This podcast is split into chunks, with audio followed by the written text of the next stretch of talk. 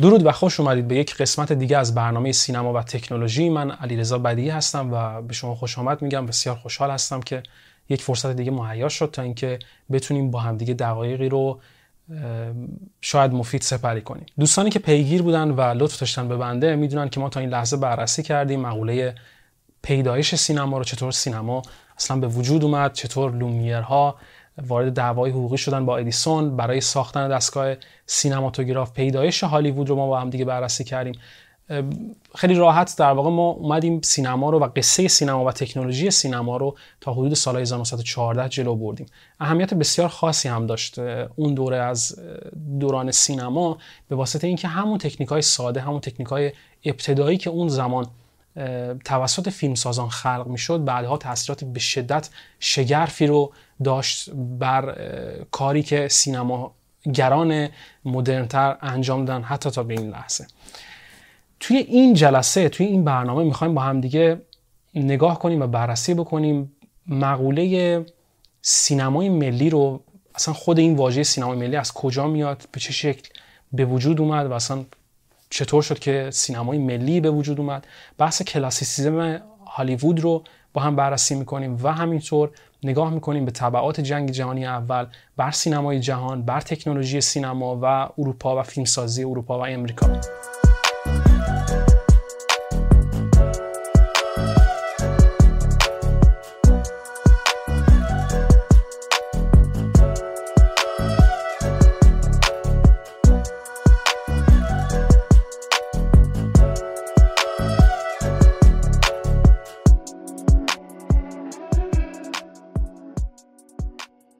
از زمان پیدایش سینما تا 1910 سینماگران کسانی که کار سینما رو انجام می‌دادن حرفه سینما رو انجام می‌دادن تونستن با در واقع یک همکاری جمعی در سطح بین المللی به به این نقطه برسن که بتونن یک یک شکلی از استاندارد رو برای سینما به وجود بیارن. بحث فرمت سازی استاندارد رو تونستن آروم آروم جلو ببرن. چطور دوربین باید قرار بگیره؟ کجا باید قرار بگیره؟ شکلهای استاندارد نورپردازی رو آروم آروم به وجود آوردن. شکلهای از استاندارد تدوین رو به وجود آوردن و حتی بازیگری و شکلهای حتی از روایت رو تونستن میخکوب بکنن در کتاب تاریخ سینما. البته این روند تکام... این روند یک روند تکاملی هست. اینجوری نبود که به حال یک شکلی از تکنیک به وجود بیاد و خب در طول تاریخ ثابت بمونه. این یک امر بدیهی هست مطمئنا. سینماگران با تلاشی که داشتن تونستن تا اون سالها این فضا رو مهیا بکنن این شرایط رو مهیا بکنن و یک فرمت استانداردی از سینما رو به وجود بیارن تا دیگه مردم از دیدن تصویر یک قطاری که داره به یک ایسکا میاد از سینما فرار نکنن. بلکه روایت ها فراتر از اینها رفت و فراتر از این در واقع روایت های ساده رفت و تونست شکل نوینی و شکل متفاوتی از روایت رو به سالن های سینما بیاره و به برای مخاطبان در واقع بتونه این شرایط رو به وجود بیاره که بتونن داستان های پیچیزی تری رو ببینن توی روند روایی. سال 1914 سالی هست که برگ تاریخ جهان به شکلی تغییر می‌کنه از اون لحظه. جنگ جهانی شکل می‌گیره جنگ جهانی اول شکل می‌گیره در دنیا و تبعات بیشماری از کشته شدن آدم های زیاد تا تخریباتی که در شهرهای مختلف اتفاق میفته به وجود میاد با با در واقع شروع شدن جنگ جهانی اول. سینما هم به تب از این قاعده مستثاس نبود و با شروع جنگ جهانی تبعات بسیار منفی در صنعت سینما در جهان شکل می‌گیره. ما می‌تونیم نام ببریم از اتفاقات مختلفی که توی اون دوران میفته اما اگر بخوایم از ابتدا بررسی بکنیم با وجود با حضور جنگ جهانی با اعلام جنگ جهانی اول در 1914 اولین ضربه که وارد میشه به سینمای ایتالیا و فرانسه وارد میشه. به اینکه خب فرانسه و ایتالیا به لحاظ جغرافیایی در اروپا قرار داشتن. قلب جنگ جهانی قلب درگیری های جنگ در اروپا بود و خب کشور فرانسه و کشور ایتالیا از این قاعده مستثنا نبودن. تولیدات فیلم در اون سالها بسیار کم میشه نزول پیدا می‌کنه و شرکت های فیلمسازی دیگه آروم آروم مجبور بودن که یا بار و بندیل خودشون رو ببندن و از استودیوها خارج بشن یا اینکه در واقع جمع کردن آدم ها برای دیدن فیلم در یک فضای در یک سالن سینما بسیار کار مشکلی بود. این این اتفاقها باعث شد که روند تولیدات فیلم در ایتالیا و فرانسه به خصوص بسیار کم بشه و سلطه سینمای هالیوود سینمای آمریکایی به اصطلاح در اروپا بیشتر و بیشتر بشه.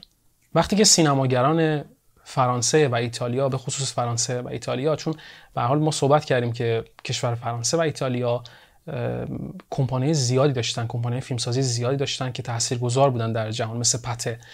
و وقتی که این کمپانی‌ها نمی‌تونستن فیلم بسازن خب سینمای هالیوود این فرصت رو غنیمت شمرد و شروع کرد به ورود به سینمای به در واقع بازار اروپا برای اینکه بتونه شاید سودی کسب بکنه از این بازار. سال 1906 تا 1908 در واقع سالهای ابتدایی هست که سینمای آمریکا سینمای هالیوودی و آمریکایی آروم آروم راه باز می‌کنه به کشورهای اروپایی و وارد میشه به کشورهای اروپایی به عنوان بازار اصلی خرید و فروش فیلم ها و سود فیلم ها در واقع. و این روند ادامه پیدا می‌کنه تا همون در واقع دوران جنگ که وقتی که تولیدات فیلمساز فیلمسازان فرانسوی و ایتالیایی کم میشه این خوراک در واقع مخاطب از بین میره. و اینجا در واقع این بازار یک فضای خالی رو پیدا می‌کنه تا سینمای هالیوود بیاد و خودش رو وارد این فضای خالی بکنه. شرکت های زیادی درگیر این بودن که بتونن بیان و سهمی رو کسب بکنن از بازارهای اروپایی. یکی از این شرکت ها شرکت ویتاگراف هست که تونست وارد اروپا بشه و به عنوان اولین شرکت هایی که تونست دفتر ثبت بکنه در اروپا ازش یاد میشه در تاریخ سینما. می‌تونیم اینم در نظر بگیریم که با با شروع جنگ جهانی مسئله که شاید اهمیت کمتری پیدا می‌کرد برای مردم اون زمان بحث سینما بود بحث هنر و سرگرمی سینما بود. بلند اینکه خب به حال گرفتاری بسیار زیادی داشتن مردم از نان شب گرفته تا اینکه اصلا جانشون رو بتونن نجات بدن و زنده بمونن. به خب سینما اونقدر اهمیت پیدا نمی‌کرد در اون شرایطی که بود. اما همچنان مخاطبانی وجود داشتن. همچنان همچنان شهرهایی بودن که از گزند جنگ دور بودن یا هنوز جنگ به اونها نرسیده بود یا هنوز شرایط آرومتری رو داشتن و می‌تونستن فیلم پخش بکنن. ما خیلی سخته که تخمین بزنیم دقیقا چند درصد از بازار اروپا رو تونست سینمای هالیوود بگیره. توی اون سالها ولی شاید بشه گفتش که حتی مثلا توی فرانسه بین 60 تا 70 درصد از بازار پخش فیلم ها رو در اروپا در فرانسه مخصوصا شرکت های آمریکایی تونستن از آن خودشون بکنن و برای خودشون بکنن توی اون سالهایی که بود.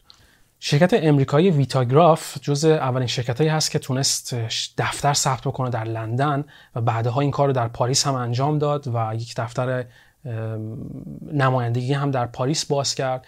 و توی پرانتز من فقط عرض می‌کنم که این رو مد نظر قرار بدین که شرکت هایی که در امریکا فیلم می ساختن و تولیدات فیلم داشتن به صورت جدی بسیار دچار کمبود اطلاعات بودن به لحاظ اینکه چجوری مبادلات بین المللی رو انجام بدن چجوری خرید و فروش های بین المللی رو بتونن انجام بدن. پس این خرید و فروش ها رو به وسیله واسطه ها انجام می‌دادن. می اومدن از طرف واسطه ها این کار رو انجام میدن میفروختن فیلم رو به یک شرکت اروپایی حالا هر جا که بود بازار هدفشون و اون شرکت اروپایی بقیه کار رو به دست می‌گرفت بقیه روند پخش فیلم رو به دست می‌گرفت و خب این یک درصدی از سود رو پخش می‌کرد. اما به عنوان یک نمونه بارز شرکت ویتاگراف جز شرکت هایی بود که با زدن دفتر نمایندگی در این کشورها و با ورود به این کشورها و در قرار گرفتن زیر چتر قوانین هر کدام از این کشورها تونست راه پیدا کنه به بازار اروپا و تونست دست این واسطه ها رو قطع بکنه که حالا نتایج خاصی هم داشت و اولین نتیجه قابل ذکر این داستانی که دارم خدمتتون عرض می‌کنم این هست که وقتی که شرکت ویتاگراف فیلم میساخت یا حق امتیاز پخش یک فیلم رو می‌خرید اون حق امتیاز مال اون بود و اون نمایندگی هم در اروپا خب این حق رو به دست می‌گرفت که بتونه این کار رو انجام بده. این به این معنی هست که سود فروش فیلم ها به صورت 100 درصد به خود ویتاگراف می‌رسید. بعد از حالا شرایط مالیاتی که مطمئنا درگیر بودن باش. اما سود خود فروش فیلم ها به صورت 100 درصد برای خود شرکت ها بود و یک پمپ مالی بسیار زیادی رو وارد شرکت های تولید فیلم می‌کرد اون زمان. شروع جنگ جهانی اول در اروپا همطور که گفتیم تبعات زیادی داشت. اما کار به جاهای باریک هم ختم میشه در این داستان. جایی که شرکت پته به عنوان یکی از جدیترین سازندگان فیلم که نه تنها در پاریس بلکه در کل اروپا قدرت داشت و تونست این قدرتش رو گسترش بده حتی به بازارهای آمریکا به جایی رسید که خود کارخونه پته که فیلم می ساخت و تجهیزات مربوط به فیلم سازی رو می ساخت تبدیل شد به کارخانه ساخت مهمات. آدم هایی که در استدیوهای فیلم کار فیلم می‌کردن تخصص فیلم داشتن فرانسوی هایی که فیلم ساز بودن یا درگیر بودن با مسئله فیلم سازی تبدیل میشن به سربازانی که اعزام میشن به جبه های جنگ و استدیوهای فیلم سازی که فضای بزرگی بودن با شرایط خاصی که بسیار هم خوب مطمئنا خرج شده بود برای این استدیوها این استدیوها در نهایت تبدیل میشن به سربازخونه هایی که مکان اسکان ارتش های جنگ بودن در اون موقع. در نهایت شرایطی که به وجود میاد اینه که تولیدات فیلم به شدت رو به کاهش میره. تولیدات جدی فیلم به شدت رو به کاهش میره. دیگه شرکت های بزرگ نیستن که بخوان فیلم سازی بکنن و بخوان فیلم تولید بکنن تا اینکه مردم برن و در واقع در سالن‌های سینما بلیت بخرن و بخوان فیلم ببینن. این فضایی رو مهیا می‌کنه برای شرکت های آمریکایی برای اینکه بیان و بگن که خب ما فیلم داریم شما اگر که فیلم ندارین ما یه سری فیلم داریم که می‌تونیم به شما بفروشیم و مردم شما می‌تونن از فیلم های ما استفاده بکنن. وخامت وضع اروپا به جایی می‌رسه که توی اون سالها تو بسیار سخت تخمین زدن این که دقیقا آدم بگه چقدر مثلا از بازار رو به دست گرفتن ولی به صورت حدودی 60 تا 70 درصد بازار فرانسه رو سینمای آمریکا می‌گیره. چیزی هولوش 60 درصد از بازار آرژانتین رو حتی تا 90 و 95 درصد بازار لندن و بازار در واقع انگلستان و نیوزیلند و استرالیا رو سینمای امریکا از آن خودش می‌کنه توی اون زمان. خب با کنترل این درصد زیادی از سینمای اروپا توسط فیلم سازان و استودیوهای آمریکایی همطور که گفتیم باعث ورود پمپ های مالی بسیار زیادی به شرکت های امریکایی میشه. دست واسطه های فیلم, فیلم فروش هم در اروپا به شکلی قطع شده بوده و در واقع شرکت ها آروم آروم این تجربه مبادلات بین المللی رو آروم آروم پیدا می‌کنن.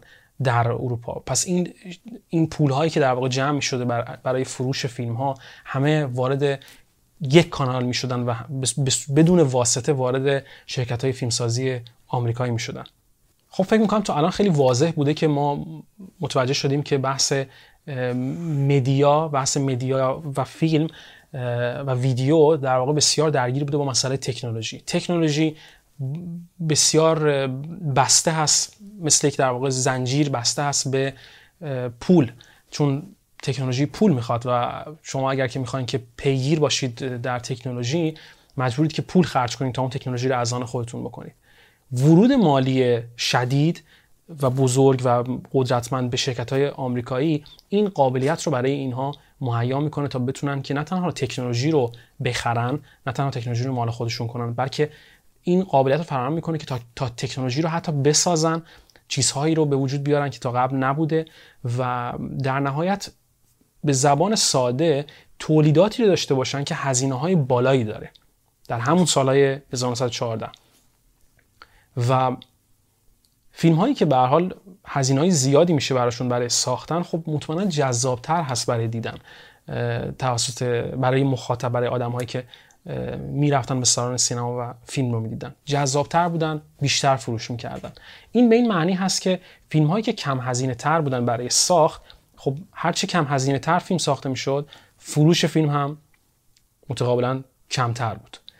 و این تولیدات با هزینه بالا تقریبا یک شرایط غیر, غیر رقابتی رو برای فیلمسازان اروپایی به وجود می آورد. دیگه نمی‌تونستن رقابت بکنن با اون شکلی از فیلم هایی که در اروپا در اون زمان ساخته می‌شد با توجه به اینکه خود اروپا اصلا بسیار درگیر مسائل دیگه بود توی دوران جنگ جهانی اول. کار به جایی می‌رسه که حتی خرید فیلم های تولید امریکا از ساخت فیلم در کشور مادر ارزونتر در میاد. یک فیلمی رو از امریکا میخریدن بسیار ارزونتر در میاد تا اینکه در کشور خودشون بخوان این فیلم رو اصلا حالا یک شکلی از اون فیلم بخواد ساخته بشه. بازار تقریبا بدون رقابت برای امریکا فضا رو مهیا می‌کنه فضا رو باز می‌کنه. البته که کسانی بودن فیلمسازانی بودن که همون زمان آلترناتیو هایی بودن برای سینمای هالیوود که حالا بعدا راجبشون بیشتر شاید صحبت بکنیم و حرف بزنیم. اما این فضا یک فضای غیر رقابتی رو برای فیلمسازی آمریکا و شرکت های آمریکایی فراهم و مهیا می‌کنه. یه نکته دیگه که باید بهش توجه بکنیم با هم این هست که خود مسئله جنگ خود مقوله جنگ بسیار دسترسی رو سخت می‌کنه به شرکت های فیلمسازی. به این معنی که گردش فیلم رو بسیار سخت می‌کنه بلاک می‌کنه گردش فیلم رو در اروپا. جنگ بوده و خب مطمئنا نمی‌شده که 12 حلقه 24 حلقه فیلم رو بخوان مثلا جابجا جا بکنن از یک جایی مثل پاریس بفرستن به سوئد یا از یک جایی مثل ایتالیا بفرستن به روسیه. کشورهایی بودن که توی اون زمان آروم آروم به این فکر می‌کنن که حالا به شکلی از گزند از گزند در واقع جنگ دورتر بودن یا کمتر بودن یا به نوعی دست بالا رو داشتن در جنگ این کشورها شرایطشون مهیاتر و بهتر بوده برای اینکه بخوان فیلم بسازن یا بخوان کار فیلم رو انجام بدن. بخاطر که مخاطب وجود داشته اما تولید نبوده. چون چون شرکت هایی که اصل کار بودن در اصلی بودن در اروپا توان ساختن فیلم رو نداشتن. این بلاک شدن گردش فیلم ها در اروپا نتیجتا به اینجا می‌رسه که یک سری, یک سری کشورها آروم آروم به این فکر میفتن که خود دولت خود کشور بیاد هزینه بذاره برای اینکه یک سری فیلم ها تولید بشه. مثلا کشور سوئد مثلا کشور آلمان و روسیه از جمله کشورهایی هستند که آروم آروم توی اون سالهایی که سینمای جهان در پرانتز خود زندگی می‌کرده اومدن و تولیدات داخلی داشتن فقط.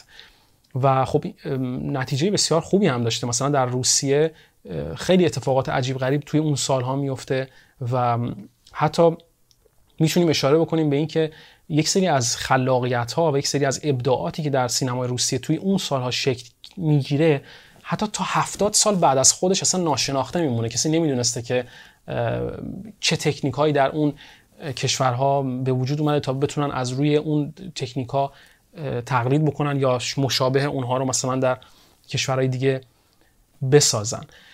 اما در مقابل کشورهایی هم بودن که واقعا دچار شرایطی شدن که تولیداتشون به صفر می‌رسه و نمی‌تونن نه تولید داخلی داشته باشن نمی‌تونن خرید فیلم داشته باشن و تنها تنها چیزی که در جلوشون بوده این بوده که می‌تونستن با شرکت آمریکایی کار بکنن و از اونها فیلم بخرن. متاسفانه فرانسه یکی از همین کشورها بود که بسیار درگیر شد کشور ایتالیا هم. متاسفانه جز همین کشورهایی هست که تولیداتش به صفر می‌رسه و فقط تنها بازاری که داشته بازار امریکا بوده و کشور دانمارک هم جز همین کشورهایی هست که ازش نام بردیم با هم دیگه. توی جلسات بعدی ما حتما بررسی می‌کنیم که این کشورها مثلا کشورهای اسکاندیناوی یا کشور آلمان کشور روسیه توی اون زمانی که همه درگیر بودن و اینها فقط تولیدات داخلی یا ملی به اصطلاح داشتن به کجا رفتن چیکار کردن و نتیجه اونها چی بوده و چه چیزی برای ما مهم هست امروزی که من در خدمت شما هستم.